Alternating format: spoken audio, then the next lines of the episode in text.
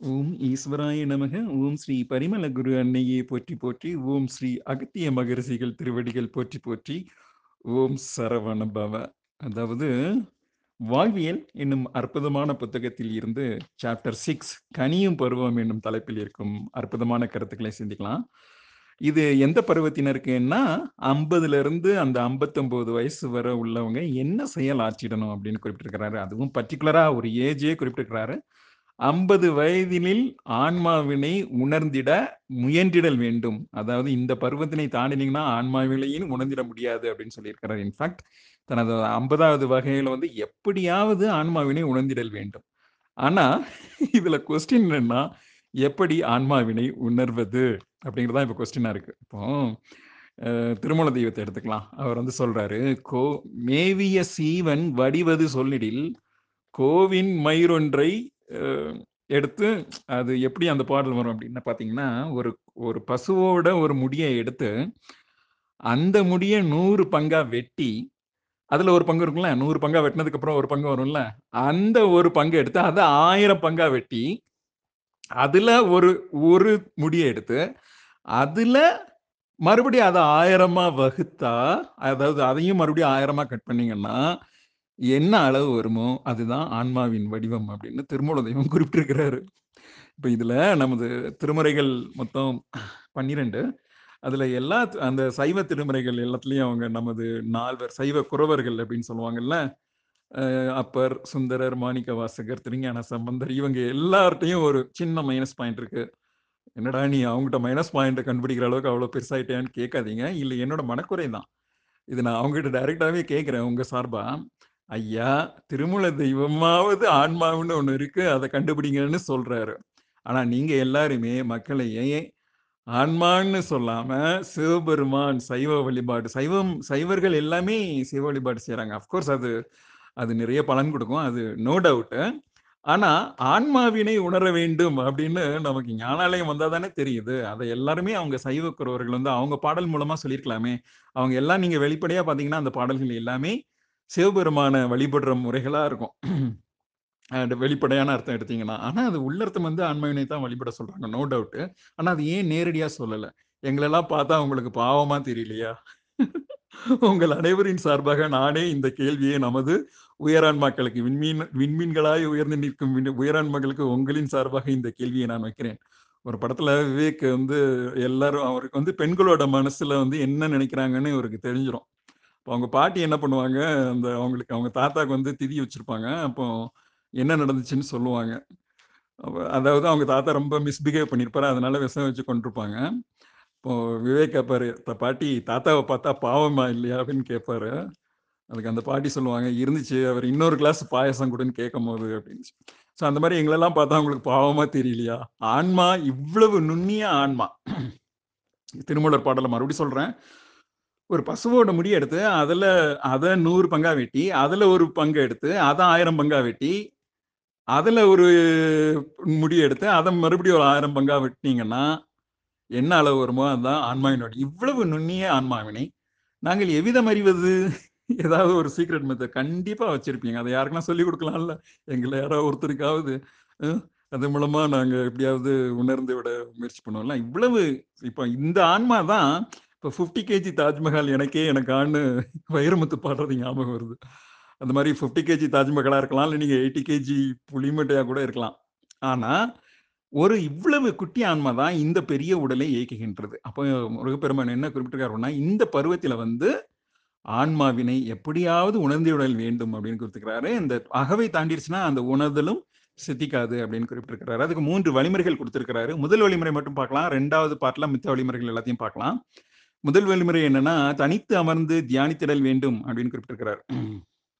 தனது முதல் கடமை அப்படின்னு குறிப்பிட்டிருக்கிறாரு. தனது முதல் கடமையாக தனித்து அமர்ந்து தியானித்திடல் வேண்டும் அப்படின்னு குறிப்பிட்டிருக்காரு இந்த நேரத்துல வந்து எல்லாரும் மெடிடேட் பண்ண ஆரம்பிக்கும் போது ஒரு தப்பு பண்ணுவோம். டைரக்டா ஏதாவது ஒரு மெத்தட் வச்சிருப்போம். அதுக்கு போயிடுவோம் ஆனா அப்படி பண்ணக்கூடாது. ஃபர்ஸ்ட் ஒரு டென் மினிட்ஸாவது உட்காந்து என்ன எண்ணங்கள்லாம் ஓடுது அப்படின்னு கவனிக்கணும்.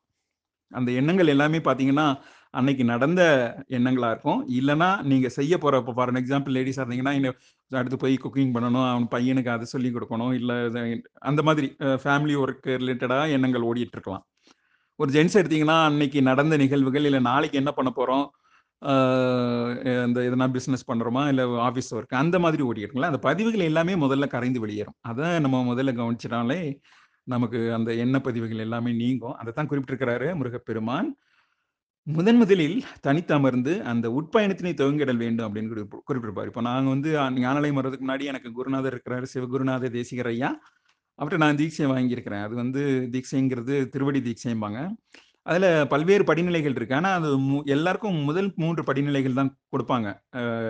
மற்ற படிநிலைகள் எல்லாமே ஆட்டோமேட்டிக்காக அது ப்ராசஸில் வந்துடும் என்ன கொடுப்பாங்கன்னா பிரதமை திருஷ்டி பௌர்ணமி திருஷ்டி அமாவாசை திருஷ்டின்னு மூணு திருஷ்டி திருவிடை தீட்சைலாம் அந்த மூணு திருஷ்டி மட்டும்தான் எப்படி பண்ணுறதுன்னு சொல்லி கொடுப்பாங்க. ஆனால் அதுக்கப்புறம் பிரம்ம திருஷ்டின்னு ஒன்று பிரம்ம திருஷ்டின்னா என்னன்னு மட்டும்தான் எங்கள் குருநாதர் சொன்னார். அதை வந்து அந்த படிநிலைகள் உயரும்போது ஆட்டோமேட்டிக்காக அது நமக்கே கொடுப்பாங்க. அது குரு குருமார்கள் உயரிய குருமார்கள் இருப்பாங்களே அவங்க ஆட்டோமேட்டிக்காக நமக்கு உணர்த்துவாங்க எப்படி பண்ணணும்னு. அடுத்து பார்த்தீங்கன்னா பிரம்ம திருஷ்டி அதுக்கப்புறம் ஊர்த்துவ திருஷ்டி. அப்படியே அப்புறம் துரியதவம் தவம் இதுதவம் அப்படின்னு போயிட்டே இருக்கும்னு வைங்களேன். ஸோ இது எதுக்கு சொல்கிறேன் அப்படின்னா அந்த உட்பயணம். உட்பயணமாக வெளிப்புறமாக பயணித்துக்கிட்டு இருக்கிற நிலை மாதிரி அந்த உட்பயணத்தை இந்த ஐம்பதாவது வயசுலையாவது தொடங்கிட வேண்டும் அப்படின்னு குறிப்பிட்டிருக்கிறாரு. அப்புறம் சில காமன் பாயிண்ட்ஸ் இருக்குது காமன் பாயிண்ட்ஸ் என்னென்னா அந்த செயற்கை இப்போ நம்மளை சுற்றி இப்போ பாருங்கள் எலக்ட்ரோ மேக்னெட்டிக் வேவ் ரேடியேஷன் எல்லா இடத்துலையும் இருக்குது எல்லா இடத்துலையும் வைஃபை இருக்குது எங்கள் வீட்டில் வைஃபை இருக்குது அப்போ நான் அந்த அந்த செயற்கை மின்காந்த அலைகளுக்கு நடுவில் தான் நான் வாழ்கிற மாதிரி இருக்குது எங்கள் வீட்டு ஹவுஸ் ஓனரு ஒரு நாய் வளர்க்குறாரு. அந்த நாய் முதற்கொண்டு செயற்கை மின்காந்த அலைகளை ஏற்கதா இருக்குது அது என்னைக்கு செல்ஃபோன் யூஸ் பண்ணிச்சா? அது செல்ஃபோன் யூஸ் பண்ணல. ஆனாலும் மனிதர்கள் வந்து இயன்ற அளவு சுற்றுப்புற சூழ்நிலைகளையும் மற்ற உயிரினங்களையும் சேர்த்தே கெடுத்துக்கிட்டு இருக்கோம்ல. ஸோ அந்த இயற்கையின் கழிவுகளாக செயற்கை இயற்கையின் கழிவுகளாக செயற்கை நம் நஞ்சு பொருட்கள் அதிகமாக மூளையிலும் துணை அணுக்களின் பதவியினால தான் மானிடர்களின் எண்ணங்கள் செல் சொற்கள் செயல்கள் எல்லாமே தீயவையாக மாறுகின்றது என்று குறிப்பிடுகிறார். அப்போ நம்ம அது ஏன் சில ஆஃபீஸ்லாம் போனீங்கன்னா உங்களை ரொம்ப அலக்கழிக்கிறாங்க வெயிட் பண்ண வைக்கிறாங்க. ஏன் சில பேர் மனிதாபிமானமே இல்லாமல் நடந்துக்கிறீங்க நடந்துக்கிறாங்க அப்படின்னு பார்த்தா இது எல்லாமே இந்த செயற்கை என்னும் நச்சுப் பொருட்களை ஏற்பது. அதுவும் முக்கியமாக ரொம்ப உணவு என்னும் நச்சுப்பொருட்களை ஏற்பதனால தான் இது ரொம்ப அதிகமாக இருக்குன்னு முருகப்பெருமான் குறிப்பிடுவார். ஆனால் குருவனை வந்து மேக்சிமம் அந்த அவங்க டைரெக்டாக electro electro magnetic wave radiation தான் இது காரணம் அப்படின்னு கொடுத்துருப்பாங்க. இதை தடுக்கணும்னா நம்ம ஒன்று மலை மேலே இருக்கணுமா இல்லை கடலுக்கு நடுவில் வசிக்கணுமா? அதையும் குருவனே வழி கொடுத்துருக்காங்க. ஸோ அது ஒரு சுட்சமம். ஸோ இதுதான் பார்ட் ஒன் பார்ட் டூவில் மீண்டும் சந்திக்கலாம். நன்றி. வணக்கம். ஓம் ஈஸ்வராய நமக. ஓம் ஸ்ரீ பரிமள குரு அன்னையை போற்றி போற்றி ஓம் அகத்திய மகர்ஷிகள் திருவடிகள் போற்றி போற்றி ஓம் சரவண பப இன்று அத்தியாயம் ஆறு கனியும் பருவம். அதில் பார்ட் டூ பார்க்கலாம். அடுத்த ரெண்டு வழிமுறைகள். முதல் வழிமுறைகள் வந்து அமைதியாக உட்கார்ந்து எண்ணங்களை கவனிக்க சொல்லியிருந்தார் இல்லையா? ஆன்மாவினை நோக்கிய உட்பயணத்தினை இத்தருணத்தில் எப்படியாவது துவங்கிட வேண்டும் அப்படின்னு குறிப்பிட்டிருக்காரு. அதாவது எனக்கு என்ன மீனிங்னா டுவெண்ட்டி ஃபோர் ஹவர்ஸும் தியானத்தில் இருக்கணுங்கிற மீனிங் தான் அது. இப்போ நேத்தே சில கொஸ்டின்ஸ்லாம் கான்ட்ரவர்சியல் பாயிண்ட்ஸ்லாம் இருக்குது அதில். ஏன் வந்து அவ்வளவு சின்ன ஆன்மாவே உணர சொன்னீங்கன்னா எங்களுக்கு அதுக்கு எதனா ஒரு மெத்தட் சொல்லி கொடுக்கலாம்ல? அப்படின்னு. ஏன்னா ஆன்மா என்பது எங்க இருக்கு? சொல்லுங்க பார்க்கலாம். நீங்க கே கேட்டுக்கிட்டு இருக்கிற மக்கள் ஆன்மா என்பது எங்க இருக்கிறது? முதல்ல அதை சொல்லுங்க. பிட்யூட்டி கிளாண்ட்ல இருக்கா? பினியல் கிளாண்டில் இருக்கா? இல்ல கண்ணுக்குள்ள இருக்கா? காதுக்குள்ள எங்க இருக்கு?